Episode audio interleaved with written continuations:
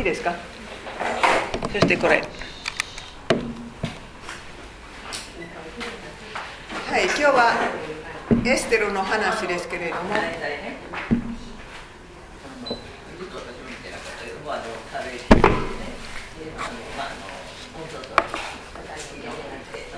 おかしければ私後で入れます。いいですかはい入りますはいはいお願いします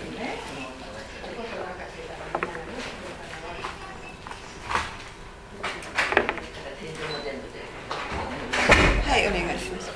それではお祈りします。天のお父様、今日はいよいよ旧約聖書の女性のシリーズの最後になりました。今日はエステルの話です。私たちはいろいろ旧約聖書の女性を見て学んできたんです。どうかそれは私たちの日常生活に影響を与えますように助けてください。そして本当にあなたが望んでおられる女性に私たちをしてください。またエステル記から学ぶべきことを今日学ばれますように助けてください。イエス様の皆によって祈ります。アーメン命よりも大きな使命というテーマですね、エステル記は。エステル記の問題点はこういう問題点ですね。ユダヤ人の迫害。もう本当にそれはエジプトのファラオからヒットラーまで、それヒットラーの後も今でもヨーロッパにありますね。今強くなってます。どうしてユダヤ人はいつも迫害されてる？そしてね、どうして迫害されたされてるユダヤ人を助ける人はそ非常に少ないか。ヨーロッパでも本当少なかったんです、戦争の時。そして、でももう一つ、いじめられた方はついいじめる方に変わってしまうのはどうしてですか？それはよくあることです。そして、その復讐の心はどうやって私たち復讐の心からどうやって解放されるのか。皆さんの心にもそうそう仕返したいという気持ちは必ずあるんです。誰かに対して。その解放エステル記は教えてくれますかこれはいつの話であるかというとね紀元前400年代の話です400年代の聖書の話はエステル記、ネヘミヤ、エスラとネヘミヤとあのサカマラキア、それだけですね。はい、ここういうふうにエステル記が始まります。クセルクセスはインドからクシュに至るまで127州の支配者であった。その頃クセルクセス王は要塞の町スサで王位につき、その治世の第3年に主演を催した。これは違う聖書にはねアハシュベロアハシュエロスという名前になってますけれどもこれはクセルクセスのヘブル語の名前ですでも同じ王様ですそしてクセルクセス王は486年から20年ぐらい支配自分の国を支配しましたそしてこの話はその3年目で始まるから私たちちゃんと分かってます。それは487年の話です。そしてあのペルシャは非常に大きな国だったからインドからクッシュまで皆さんクッシュ知ってますかクッシュは、え、よく聖書に出てくる名前ですけれども今のスーダンスーダンの北北の方それはクッシュですだから本当に大きな国です127の県もあったんですそしてスサという町ですけれどもこれはペルシャ湾ですねそしてスサはこの辺にあるんです本当に今もうよく発掘されるところですからいろいろ残ってます。これはコンピューターでねもしかしたらあのクセルクセスのしあの宮殿であったかもしれない。だからその後は残ってるから想像してこういうものだったのではないでしょうかという。そして今今のスサはこういう遺跡が残ってます。平らなところみたい。そしてこういういろんな素晴らしいものは発掘されてます。本当に文化は進んでました。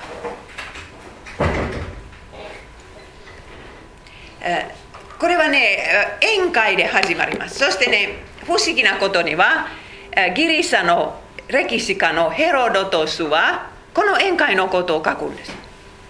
クセルクセスはギリシャに攻撃する前にはすごい宴会をやったそうですと。ヘロドトスは書くんですね、はいその知性の第3年に主演を催し180日の長期にわたって自分の国がどれほど富栄えその威力がどれほど尊く輝かしいものであるかを示した、えー、自分の偉さをみんなに示すための攻撃あの宴会ですね。だからもうみんなその心よく戦争に参加するように。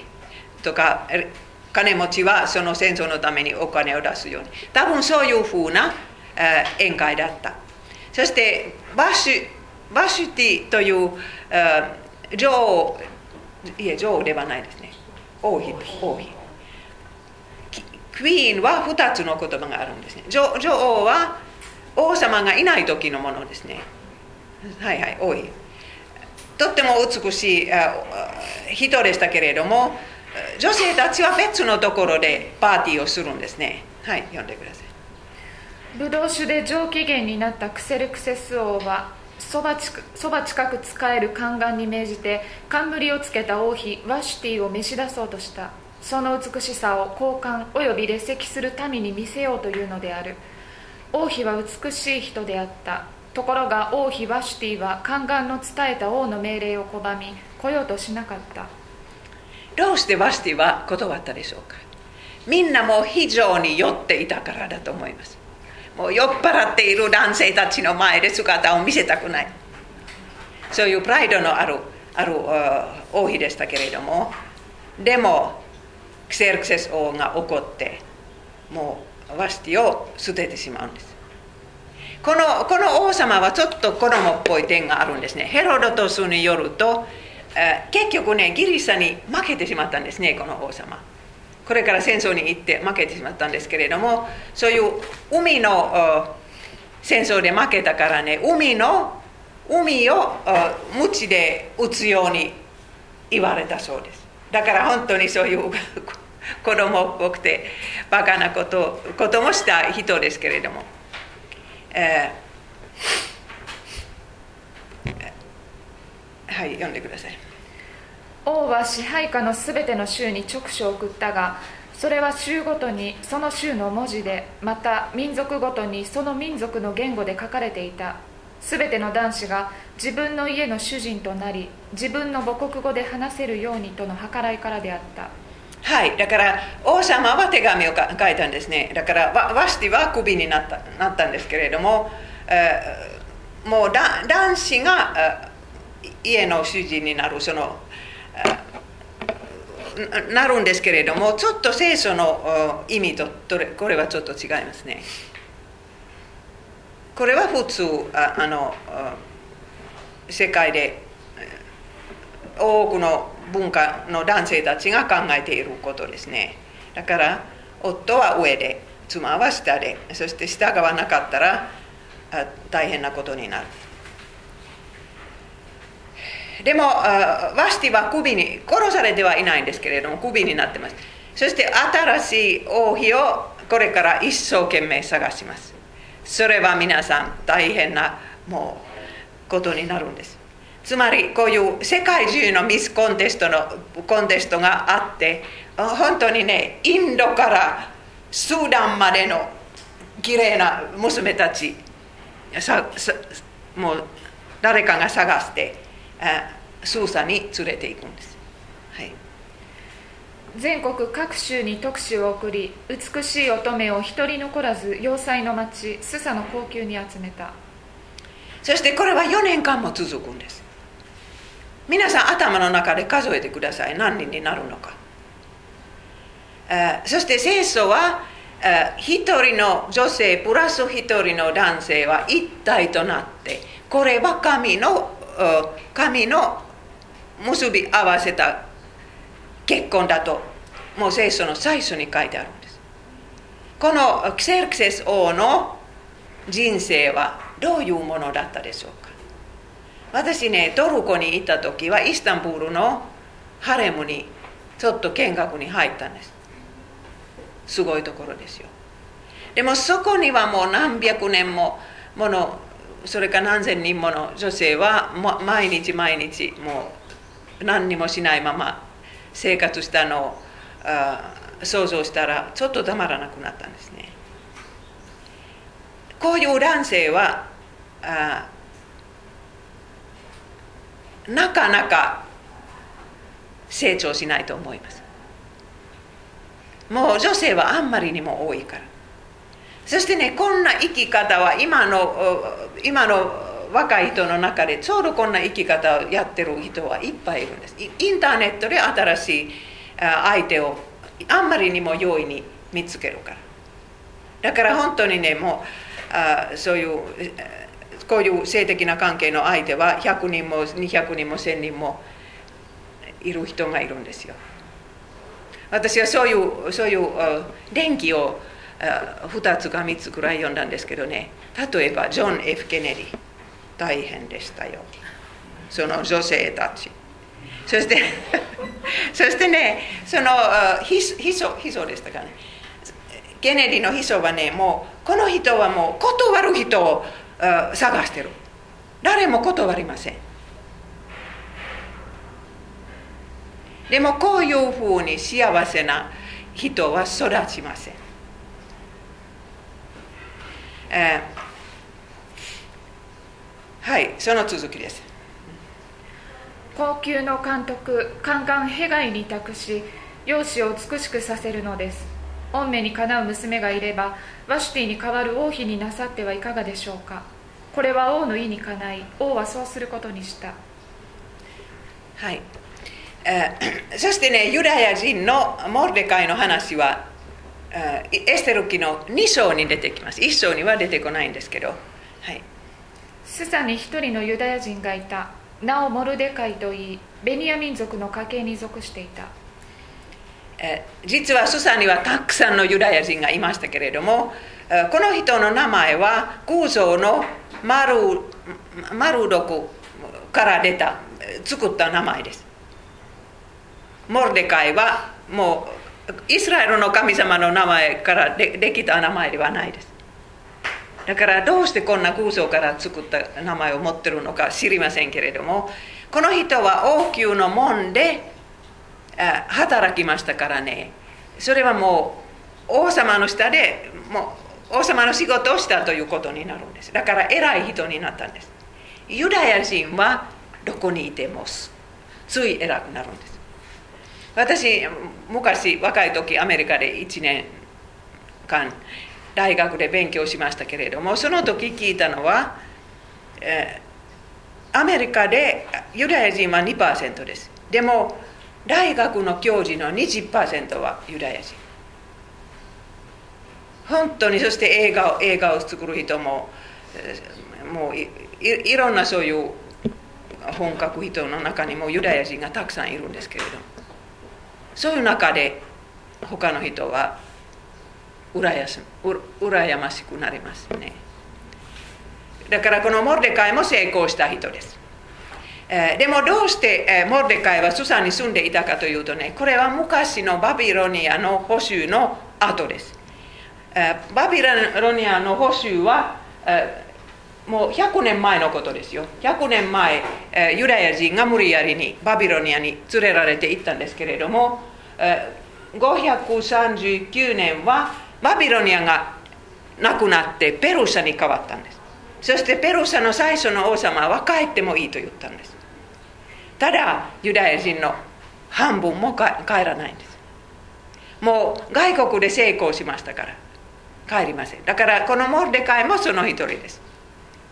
国へいつでも帰ることができるんですけれどもやっぱりイスラエルに帰ったらもうすごい町も何にもいい仕事仕事がないから帰りません。あはい。でも偶像礼拝はしなくてもいいと普通の王様たちはそんな許可をユダヤ人に与えました。な無理やりに、えー、もうペルシャの空想を拝ませなかったんです。それは知恵のある王様はそんなそういうために血を流したくないから。はい。そしてねエステルが出てくるのは2章の7節ですよ。はい。モルデカイはハダさんに両親がいないのでその後見人となっていた。彼女がエステルでモルデカイにはいとこにあたる。娘は姿も顔立ちも美しかった。両親を亡くしたのでモルデカイは彼女を自分の娘として引き取っていた。親を失った悲しみ。兄弟がいない悲しみ。本当にエステルは大変な子供の時代を送ってきたんです。たまたまいいいとこがいてもう年の差が大きいと思うんですけれどもそのそのいとこの家で育ちましたけれどもやっぱり自分のお母さんが恋しいでしょう。そんな悲しみを経験したエステル。そして急にねもう、えー、宮殿に行きなさいという命令が来るんです。皆さん考えたことあるんですか？それはエステルにとって、えー、幸であったかの不幸であったか。エステルはもしかしたらねもう誰かユダヤ人のハンサムのユダヤ人の男性をそういう目で見てあの人と結婚した。そんなそんな考えは頭の中にあったらね王様のハレムに入るのは嫌嫌だと思った。もうそれか私間違っているでしょうか？みんな喜んでいったでしょうか？もう宮殿にもうハレムハレムは素晴らしい行きたい。もうインドからスーダンまでの女性たちはみんなそう思ったでしょうか？わからないわ。でもやっぱりユダユダヤの育ち方だったらね一人の男性プラス一人の女性は徹底的に教えられてきた。それではモルデカイはどうしてこんなのを許しましたか？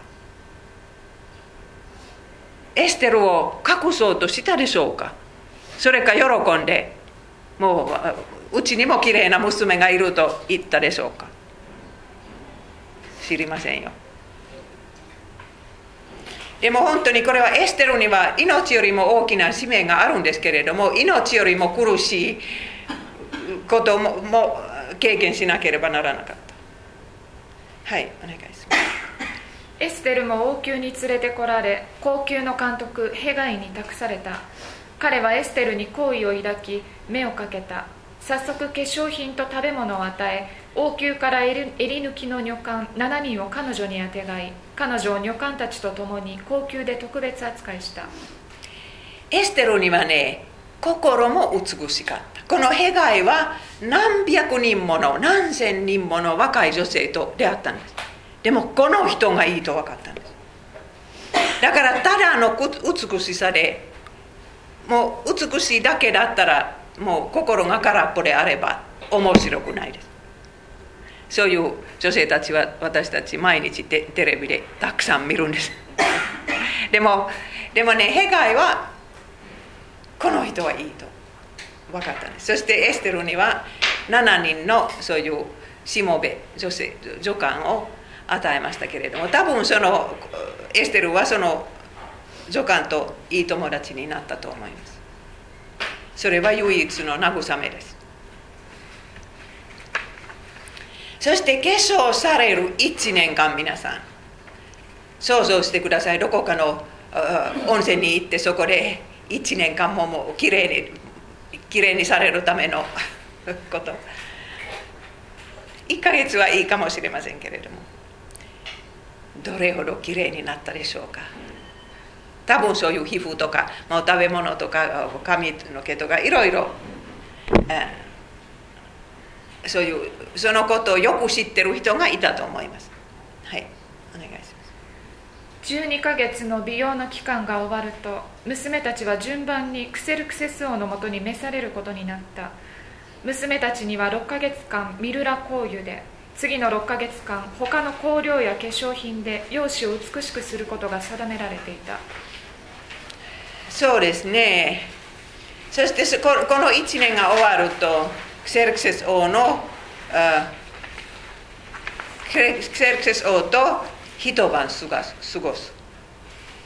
そしてその次の朝はもうハレムの何百人目の目かけになるかそれか王妃になるか決まってくるんです。そしてもうこれはもう4年間続いた時はあエステルが入ります。緊張したでしょう。そして自分の人生はどうなるのかわからないし自分は全然決めることできない。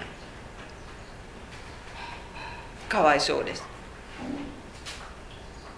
そしてあのもう一つはねはい。結局ね結婚式になったんです。だからエステルは王妃になりました、はい、さてエステルは王宮のクセルクセス王のもとに連れて行かれた。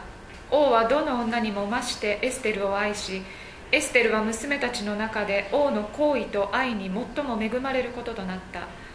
王は彼女の頭に王妃の冠を置きワシティに代わる王妃としあすみません途中です。あのあエステルを愛し愛したと書いてあるんですけれどもどうでしょうか？本当に愛していたでしょうか？もう千人もの奥さんがいるいる男性は誰かを愛することできると思いますか？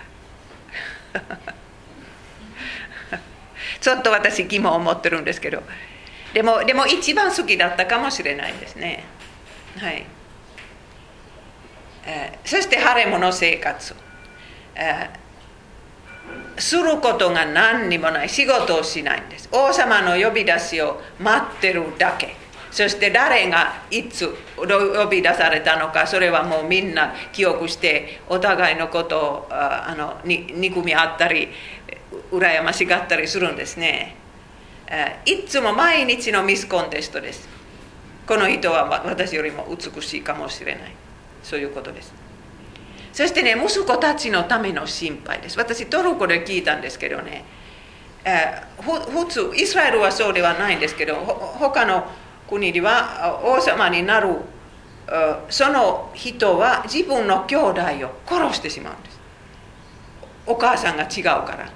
そんなに親しくなってない。だからもう自分の息子たちのための心配。この子が王様にならなかったら殺されるかもしれない。そんな子もうお母さんの心を考えてください。エステルは何年も王様でしたけれども子供を産んだと書いてない。だからそのその悲しみもあったんです。子供を産めない女。そしてね信仰生活はどうだったでしょうか？聖書には一言も書いてないんです。ダニエルはバビロニアの宮殿で何をしたのか私たちよくわかるんです。ダニエルが15歳16歳くらいそこに行った時はこのこれを食べません。モーセの立法に書いてあるから食べませんと決めました。でもエスあそうです。エステルのいとこのモルデカイはあなたがユダヤ人だと誰にも言わないでと言ったんですよ。だからエステルは絶対もう聖書のこととかユダヤ人の神様のことを口にしなかったんです。皆さん一人ぼっちで信仰を保つことできますか？キリスト教会は必要です。日本人の中で自分で自分の部屋で聖書を読んで祈ったり読んだり祈ったりするとそれで十分だと教会を出て行ってしまう人はいっぱいいるんじゃないですか。でもそれは大きな間違いです。一人で10年も20年も信仰を保つのはもちろん、まあ、奇跡があればできるんです。もしかしたらエステルの場合は奇跡があったかもしれない。とかイエス様のために牢屋に牢屋に入れられるクリスチャンは十分信仰を守ったというケースはたくさんあるんですけれども。でもわざと教会を行くのをやめたら危ないですね、えーその次の話はこういうことですね。2人の宦官は王様を殺す陰謀を立てたんです。そしてモルデカイは門のところでそれをつい聞いてエステルに知らせてそしてエステルはそれを王様に知ら知らせます。だからそのクーデターか何かはストップ。そしてそのことはやっぱりあのクセルクセス王の歴史の記録に書き記されていたんです。神様はこういうふうにこれからのことを導いてくださるんですけれどもその時誰もわからないんです。これは大きなことだった。でも本当にエステル記を読むと神様の導きを驚きます。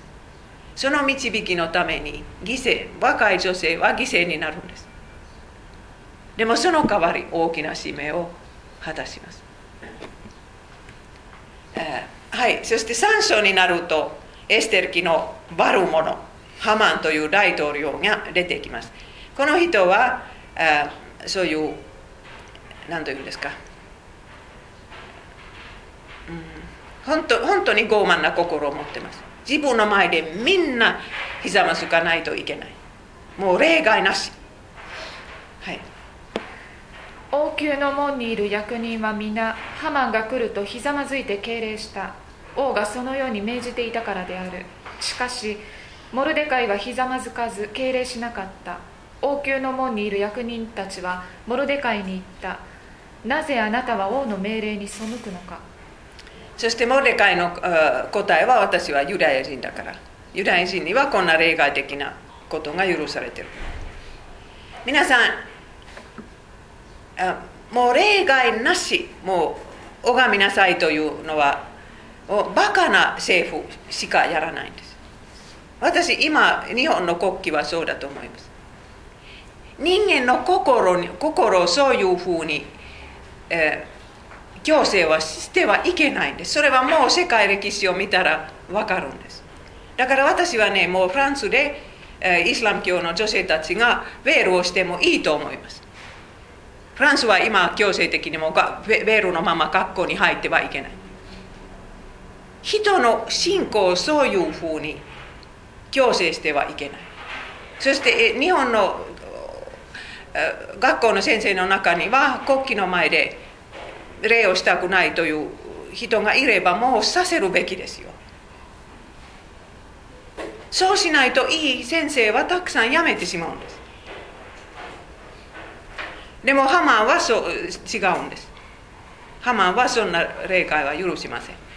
そしてね王様のところへ行ってユダヤ人を皆殺しましょうというんです。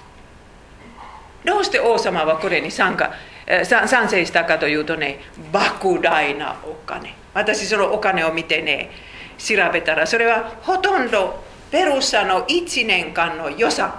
1年間の予算の3分の3分の2こんな大きな国ですけれども、ね、ハマーはどこからそのお金を手に入れると思いますか？もちろんユダヤ人を殺してその財産を全部自分の手に入れること。ヒットラーと同じこと。そして王様はそんなバカなことに賛成するんです、えー、そしてでもどうしてユダヤ人はああいうふうに迫害されるかというとねやっぱりね王様も天皇陛下も拝まない人が中にいるからです。そういうそういう人は嫌われてしまいますね。そしてち違う習慣を持ってるから例えばヨーロッパで第二次世界大戦の前にはもう宗教的なユダヤ人は違法人と食べませんよ。食事できない。だからもちろんそれはもう腹が立ちます。違法人の方は腹が立ちます。でもそれでももう600万人ものユダヤ人を殺してしまうのはもうもうもってのほかですね。はい。そしてねプルという言葉はそれはペルシャ語です。ペルシャの言葉ですね。プルはあのくじのことですけれどもそのくじを引いて、えー何月何日にユダヤ人を殺すかということを決められたんですね。お願いします。ハマンは自分の前でプルと呼ばれるくじを投げさせた。第12の月すなわちアダルの月がくじに当たった。その日のうちにユダヤ人は老若男女を問わず一人残らず滅ぼされ殺され全滅させら絶滅させられその持ち物は没収されることとなった。皆さんこんな決まりは もうスサとかもうインドからスーダンまでの間の国国々に知らされていた時は何人はもうダメだと言ったと思いますか？そんな大きな運動はないんですよ。誰も質問しないんですね。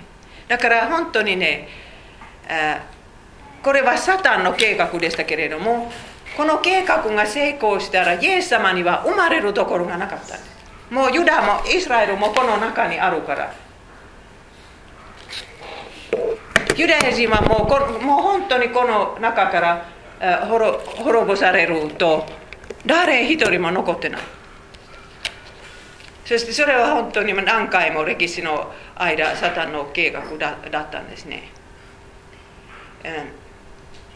第二次世界大戦の時は私本読んだんですけれどもユダヤ人の命かけで助けた人はヨーロッパに何人いたと思いますかそれはヨーロッパにその時は400万人40 400 400 million これは大きな数になるといつも私、えー400万人でしょうか。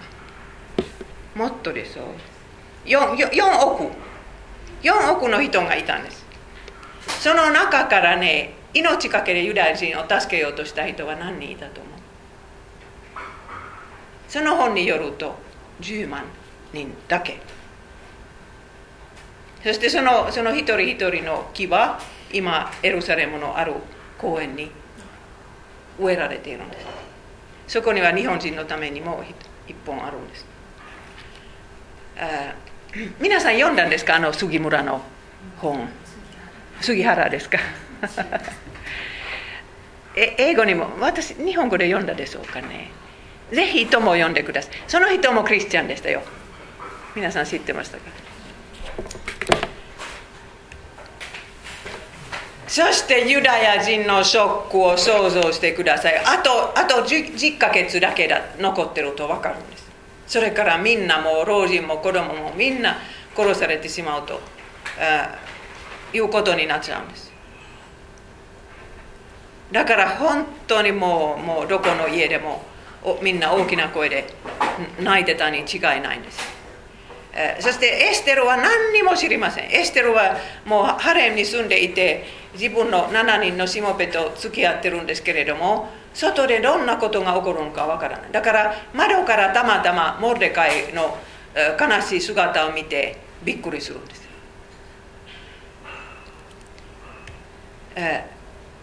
そしてねあのあなたは王様のところへ行き行きなさい。そして今今ユダヤ人だと知らせなさいとモルデカイはエステルに言うに人を使いますけれど何と言うんですか？そう言うんですか？人を送るんですね。そしてエステルの返事はこれです。この国の役人と国民の誰もがよく知っている通り王宮の内庭におられる王に召し出されずに近づく者は男であれ女であれ死刑に処せられると法律の一条に定められております。ただ王が金の尺を差し伸べられる場合にのみその者は死を免れます。30日この方私にはお召しがなく王のもとには参っておりません。あはい。これこの字は何ですか？あの聖書では尺ってなってます。あそうですか。私のコンピューターには時々変なのが出てくる はい、うん、はい。だからこういうルールがあったんですね。もう呼ば呼ばれないと王様の前に行ってはいけません。死刑にされる、えーそして 1ヶ月もね王様のところで呼ばれていないエステルはもう私のことは好きではないと好きではないかもしれないと疑ってしまったんです自分が好かれていなかったらねもう王様はそのあれを刺さないんですね。だからもうもうそっちゅう呼ばれたら違うんですけれどもね自分が可愛いだと信じ信じるかもしれませんけれども1ヶ月も呼ばれていないからね不安ですエステルは。だから王様の前に行く勇気があるかどうか。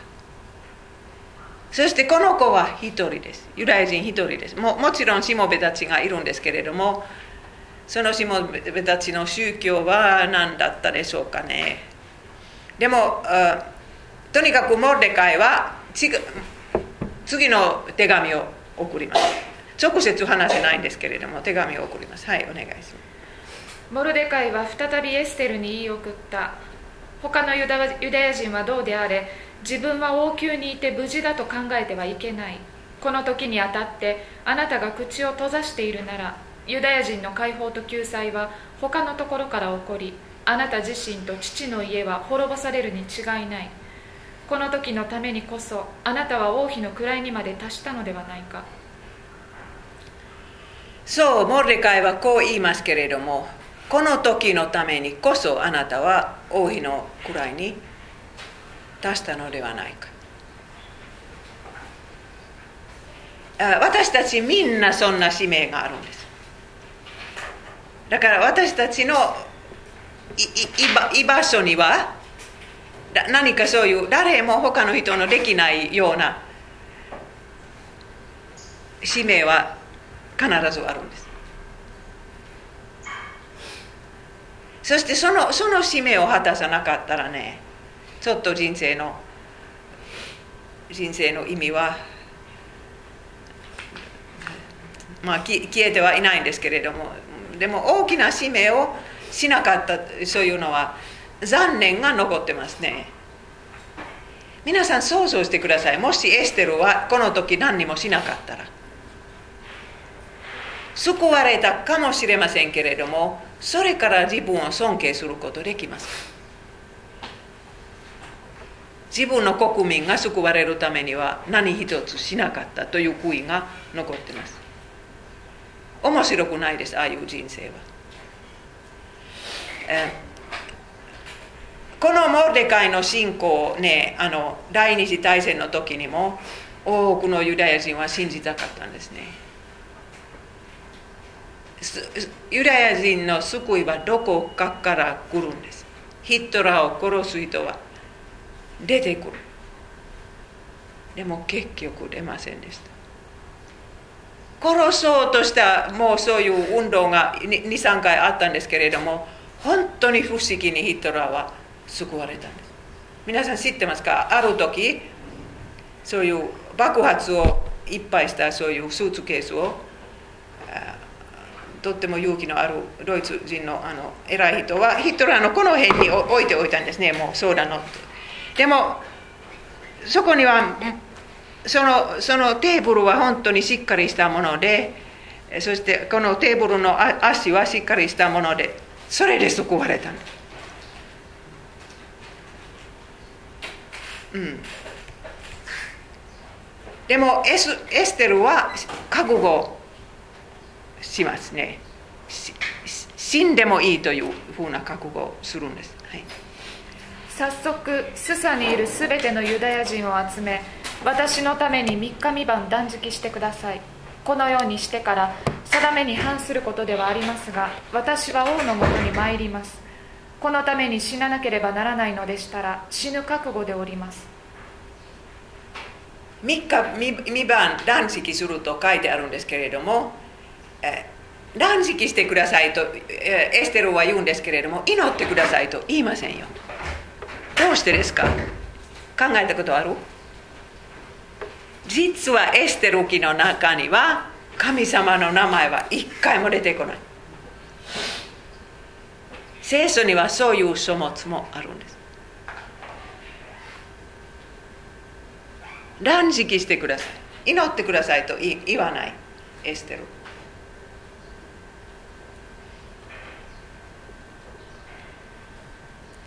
とにかく勇気があります。死んでもいいとと思いますね。そしてまだまだ25歳くらいの若者で教会の中にそもうそういう信者の交わりがない若者で自分で決めて決めるんですね。皆さん勇気は勇気というのは恐れがないということではないです。恐れがあってもそれでも正しいことをするというのは勇気です。本当にエステルは恐れ恐れを持ちながら王様の前に立ちました。はいそしてこういうことです。それから3日目のことである。エステルは王妃の衣装をつけ王宮の内庭に入り王宮に向かって立った。王は庭に立っている王妃エステルを見て手にした金の尺を差し伸べた。はい。差し伸べたんですね。本当にエステルはそこでもう白い顔をしてもう本当に何か何とっても大切なことがあるからここに立ってると王様は分かったんですよ。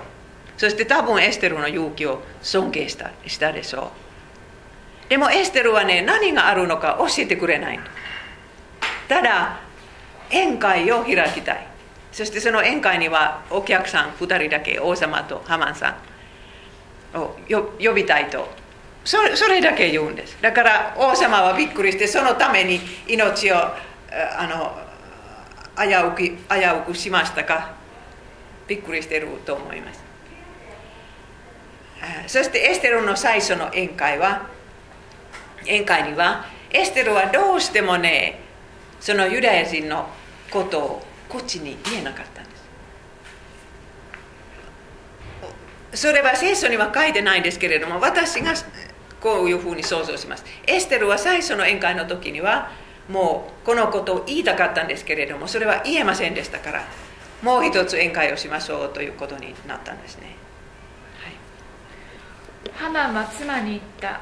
王妃エステルはご自分で主演を準備され王をもてなされたが王のお供として誰をお望みになったかといえばこの私だけだった。明日もまた王とご一緒することになっている。ハマンはそれをもう誇りにするんですね。こんな王妃の宴会に自分だけ入ることができたこと。そしてこれはもう花にかけてしまって、モルデカイのことはもっともっと、そのそのことに対して、えー、苛立ちました。だからモルモルデカイが自分に対して自分の前でお辞儀しませんでしたから喜びを感じることはできませんでした、はい、だが王宮の門に座っているユダヤ人モルデカイを見るたびにそのすべてが私には虚しいものとなる。妻のゼレシュはハマンの親しい友達と口を揃えていった。50アンマもある高い柱を立て明朝王にモルデカイをそれに吊るすよう進言してはいかがですか。王と一緒にきっと楽しく主演に行けます。ハマンはこの言葉が気に入り柱を立てさせた。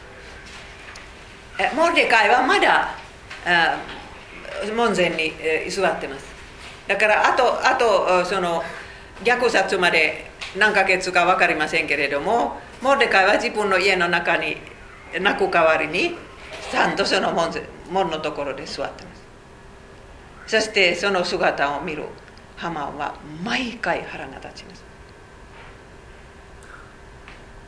本当にねもう自分の言う通りにしない人人がいる。というのは絶対許さない人がいるんですね。そういうのは家庭の中にいたら面白くないです。自分の一言にみんな従わなければならない。もうもう話を言う話を聞かない、はい、だからハマはそうでしたけれどもこういう高い柱を立ててしまったんです。私それ調べましたけれども忘れました。何メートルであったのか。とにかく本当に高いです。2メートルとか3メートルではなくて10メートル以上だったと思います。そそんな柱をにあのモルデカイを首絞めて殺すためだったんですね。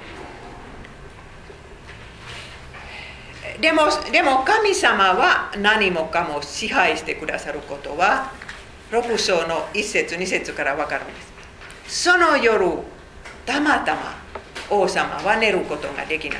眠られないです。そして歴史の記録を読んでもらいます。その時いろいろ面白い小説がなかったから 歴史の記録を読むしかないんですけれどもそれを読んでもらったんですね。はい。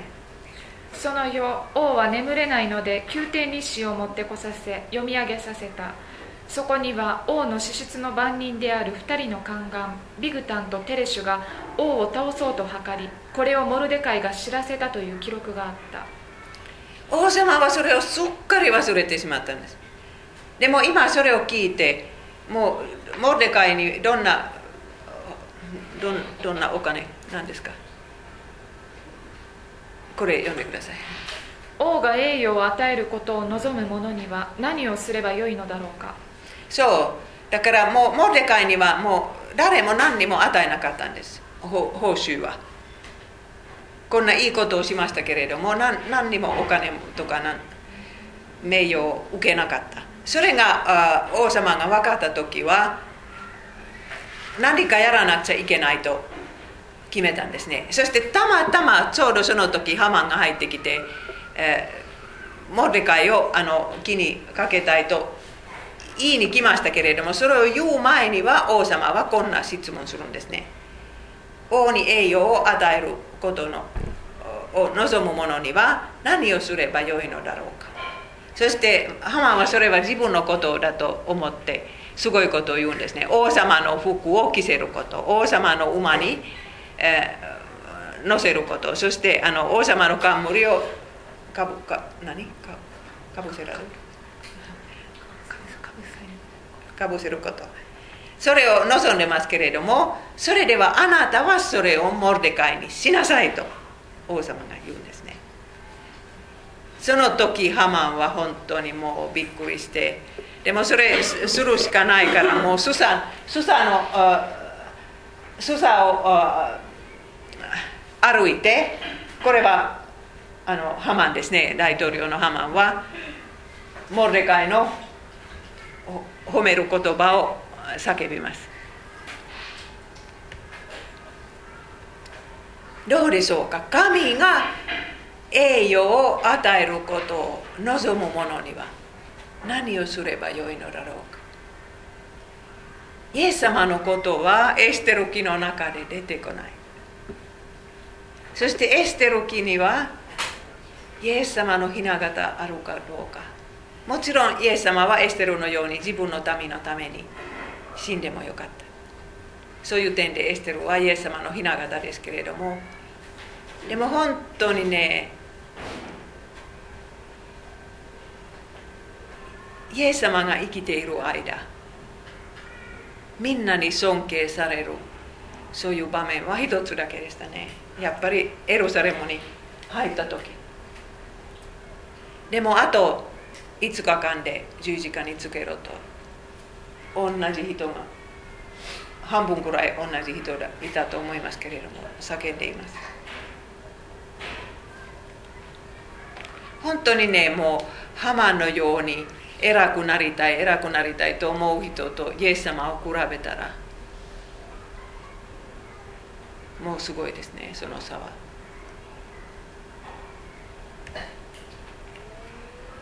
えー、そしてハマンは家へ帰ると奥さんにこのその日の話をします。そして奥さんは本当にそのびっくりするような答えをするんです。聞いてください、はい、ハマンは一部始終を妻ゼレシュと親しい友達とに話した。そのうちの知恵ある者もゼレシュも彼に言った。モルデカイはユダヤ人の血筋のものでその前で落ち目になりだしたらあなたにはもう勝ち目はなくあなたはその前でただ落ちぶれるだけです。聖書を読む人はねこの代わりにユダヤ人の代わりにモルデカイはユダヤ人の神様を信じる人であればそう書いてあったらね分かるんです。でもただユダヤ人であればもうあなたはこれから大変。と言いますね。神様の名前はエステル記の中に出てこない。どうしてでしょうか。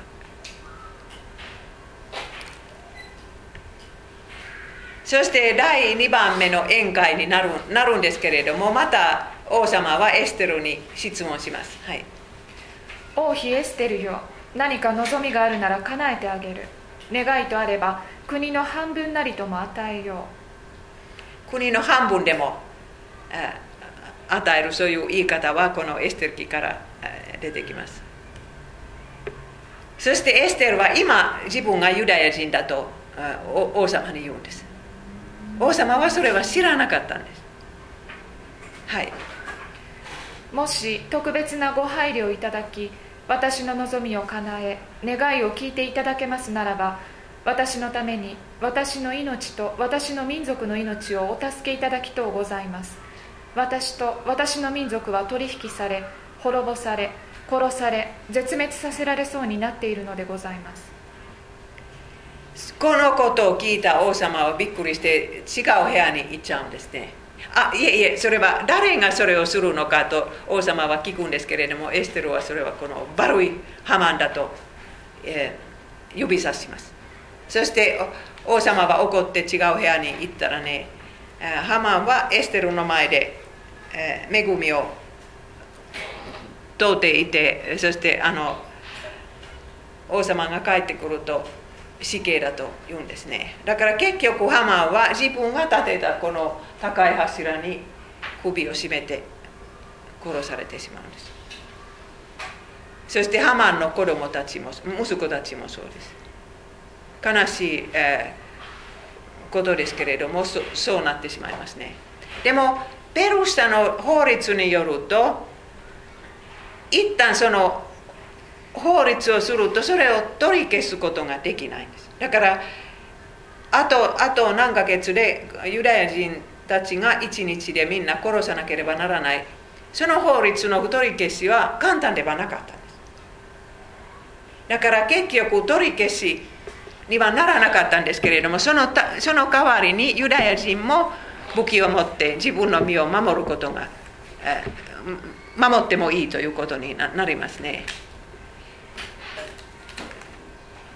はいお願いします。ハマンの考え出した文書の取り消しを書かせていただきとうございます。ハマンは国中のユダヤ人を皆殺しにしようとしてあの文書を作りました。私は自分の民族に降りかかる不幸を見るに忍びずまた同族の滅亡を見るに忍びないのでございます。そして王様はエステルに藩自分の藩を渡します。どんな手紙を書いてもいい。エステルとモルデカイはその手紙の内容を考えます。そしてこういう手紙になります。こうして王の命令によってどの町のユダヤ人にも自分たちの命を守るために集合し自分たちを迫害する民族や州の軍隊を女や子供に至るまで一人残らず滅ぼし殺し絶滅させその持ち物を奪い取ることが許された。だからその最初の命令は取り消ししないままこの次の命令を出して、えー、そのもともとの考えはもうあのプルで決めたそのその日には敵がユダヤ人にのところへ攻撃するとユダヤ人が自分の身を守ってもいい武器を持って守ってもいいという意味だったんですけれどもちょっとやりすぎではなかったですか？皆さんあれを見てください。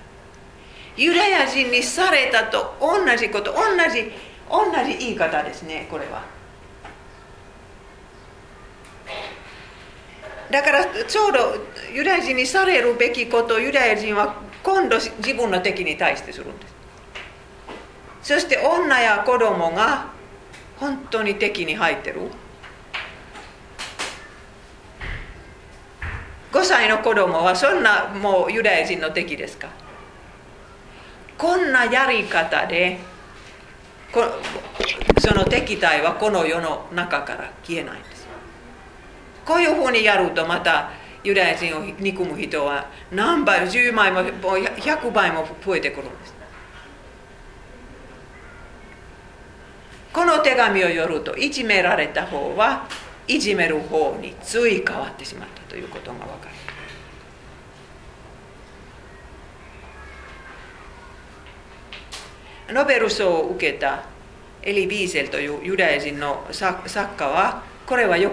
す本当にうまくそういう本書くんですねだからその迫害されたイスラエルはつい迫害される方になっちゃうそういう例えば戦争のでひどいことをしたそういうパレスパレスティニア人は牢屋にいてそしてそのそれを守っているのはイスラエルの兵隊。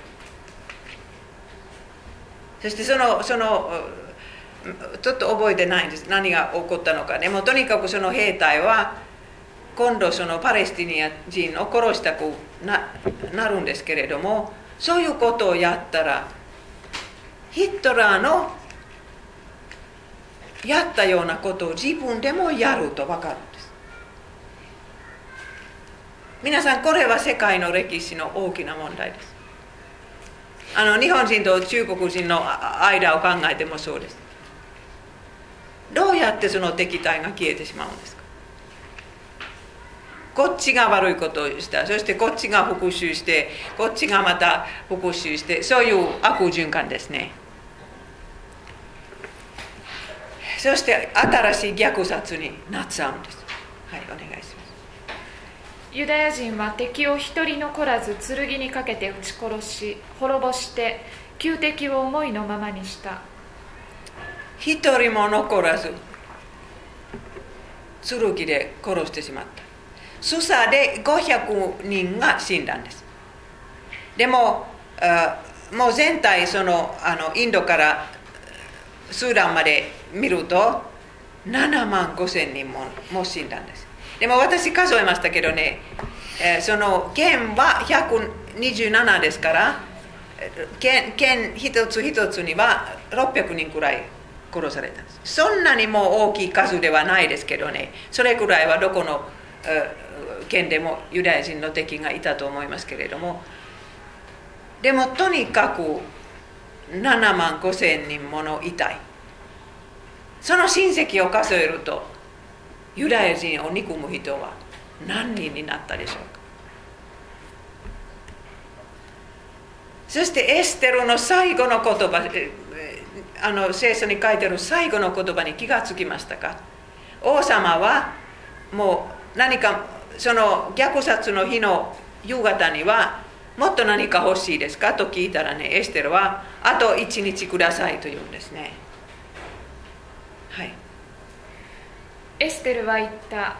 もしお心にかないますなら明日もまた今日の勅令を行えるようにスサのユダヤ人のためにお許しをいただきハマンの息子10人を木に吊るさせていただきとうございます。ハマンの息子たちはもう殺されたんです。その死体を木につけることをお願いしたんです。そしてあとあと一日スサでユダヤ人の敵を殺すこと。これは復讐の心から出てくる言葉です。地に飢えている人の心から出てくること日本語で言え言いますか？地地に飢えてる。あ言える？だからそういう言い方は、まあ、英語でもフィンランド語でもあるんですけど。でもそういう人の心はねもうもともと生まれながら悪いんですけれどもその知の映画とかねそういう復讐とかももういろんな殺し方の映画を映画とかを見たりそういうゲームをインターネットでやったりすると知の心知の上が出てくるんです。私はこれが怖いです。もう自分の家でコンピューターの前で小さな女の男の子がやってますもう5歳の時からもそのゲームはもっと広くなって広くなって結局もう広い殺し方をするんですそれは面白いですそしてね1000人に1人くらいはこれは実物でやりたいと思ったらね日本には何人でしょうか実際人を殺したい人この地の上は怖いです。怖いです。だからこれからもう本当に日本もフィンランドもどういうところになるかわからない。でもその治安とか安全とか安心とかそれは少しずつなくなってしまいます。もうエステルはああいう可愛い女の子であったのにあの地地の上に負けてしまったんですね。皆さんイエス様と比べてください聖書にはこんな英雄がいますイエス様はこんなことを言われたんですその最後だけ読んでくださいあなたが、はい、あなた方も聞いている通り目には目を歯には歯をと命じられているしかし私は言っておく悪人に手向かってはならない誰かがあなたの右の方を打つなら左の方をも向けなさいあなたを訴えて下着を取ろうとする者には上着をも取らせなさい。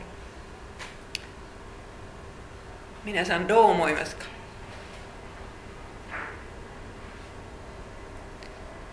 本当に聖書にはこんな人物がいなかったら虚しいでもイエス様がいるから希望があります血の上に負けてしまった人のためにもイエス様が死んでくださったんです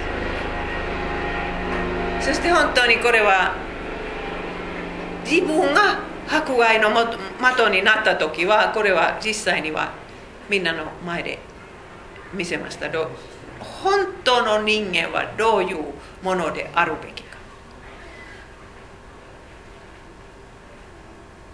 そしてイエス様は、えー、厳しいところもあるあるんですけれども本当に優しいところもあります。だから本当に子供を育てる時には親はイエス様を見て育てるべきだと思います。教育学者はねもう厳しい育て方はダメとか優しい育て方がダメとか分からないんですよ。模範がないから。でも私たちクリスチャンには模範があるんです、えー、プリム祭の始まりはこれです今でもイスラエルでプリプリム祭をやってるんですけれども皆さん新約聖書の中で旧約聖書あすみませんこれはまたまた間違ってしまったから全然ダメこれこれから自分で確かめてください私は、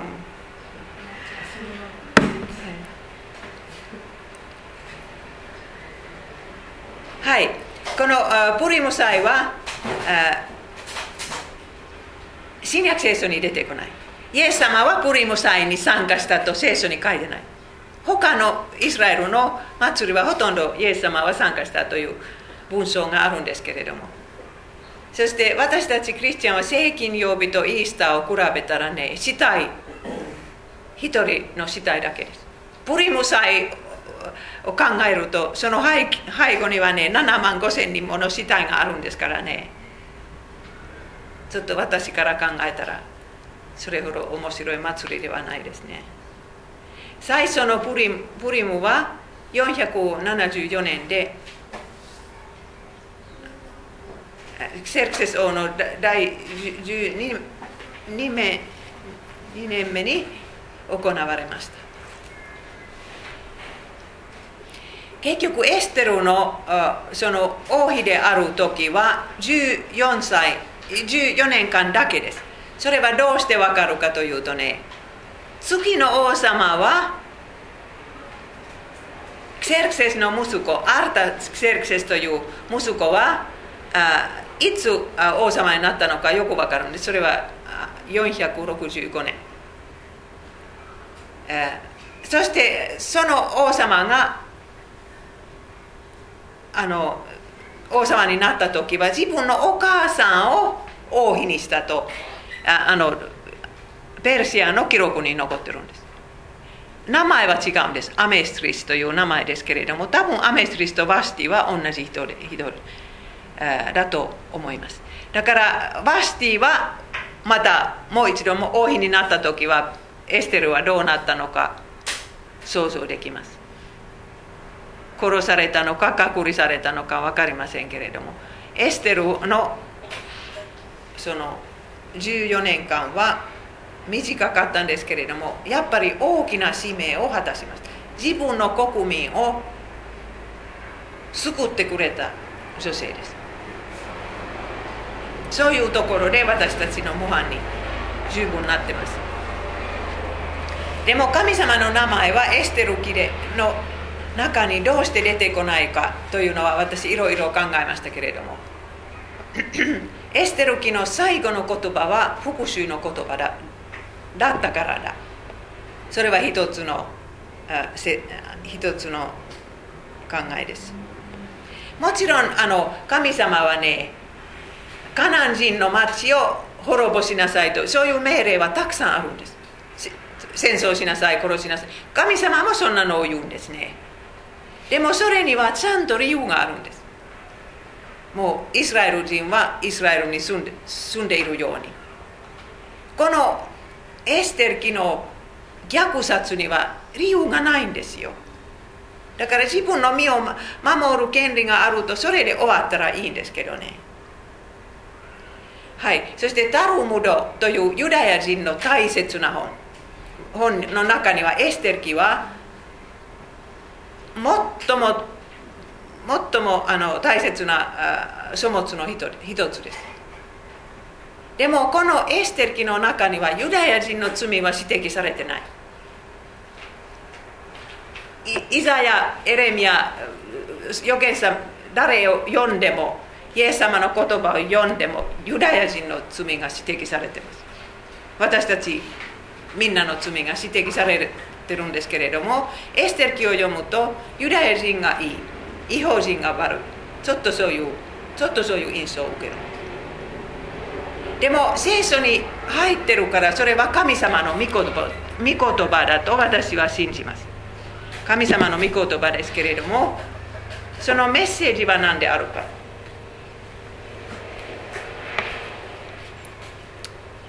はいそのメッセージは何であるでしょうかまず第一人間の心を明確にします。人間の心には復讐が潜んでいる。仕返ししたい。いじめられる方はついいじめる方に変わってしまう。そういう警告ですね。エステル記の一つのメッセージ。そしてねユダヤ人はユダヤ人だけの救いを求めるということ。フィンランド人はフィンランド人だけの成功あの成功とか良さを求める。どこかで飛行機が落ちてしまったらその中にフィンランド人がいたかどうかニュースで聞くんですけれども。とかいつもこの通りです。この国さえ良ければ。そしてもうもう一つは世界の救い主はどれほど必要であるのかということをエステル記が示します。世界中の救い主ユダヤ人だけではなくて。そしてイエス・キリストはあと470年でこの世に生まれてきた。だからイエス様を待ってる。もっと大きな救い主が必要だとエステル記はそういう希望で終わってしまうでしょうそして全世界の救い主が生まれた時一人も滅びない滅びないためお願いします神はその一人子をお与えになったほどに世を愛された一人子を信じる者が一人も滅びないで永遠の命を得るためである本当にエステル記を読むとこのヨハネ 3, 3の16節をは嬉しくなります世界中のための救い主そして私たちの心にはそういう復讐の復讐はそこからきなかなか消えないためにはイエス様が死んでくださった本当に私これを準備してね一つ一人の敵の顔を思い出して本当に嫌になったんですね。だから私はその人に全然もうまだ許してないというのは自分で分かったんです。これを準備しながら。皆さんどうでしょうか？もうみんなに心から何もかも許しましたか、うん、こういう人のために救い主が生まれてこられるこれはそしてね復讐のないない心はこういうふうに書かれてあの第一ペテロだけでいいです。罵られても罵り返さず苦しめられても人を脅さず正しくお裁きになる方にお任せになりました。そして十字架にかかって自らその身に私たちの罪を担ってくださいました。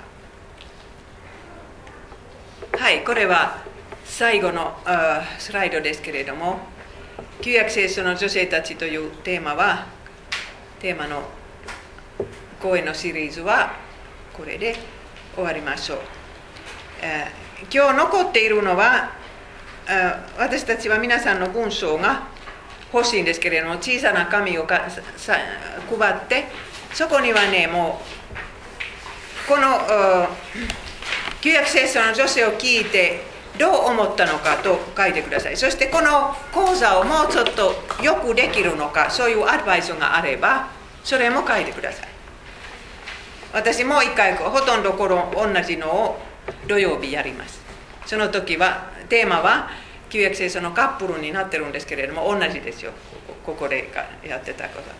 だから皆さんこのシリーズを聞いて学んだことプラス何かアドバイスがあれば私にとってアドバイスがあればそれも教えてください神のない方いますか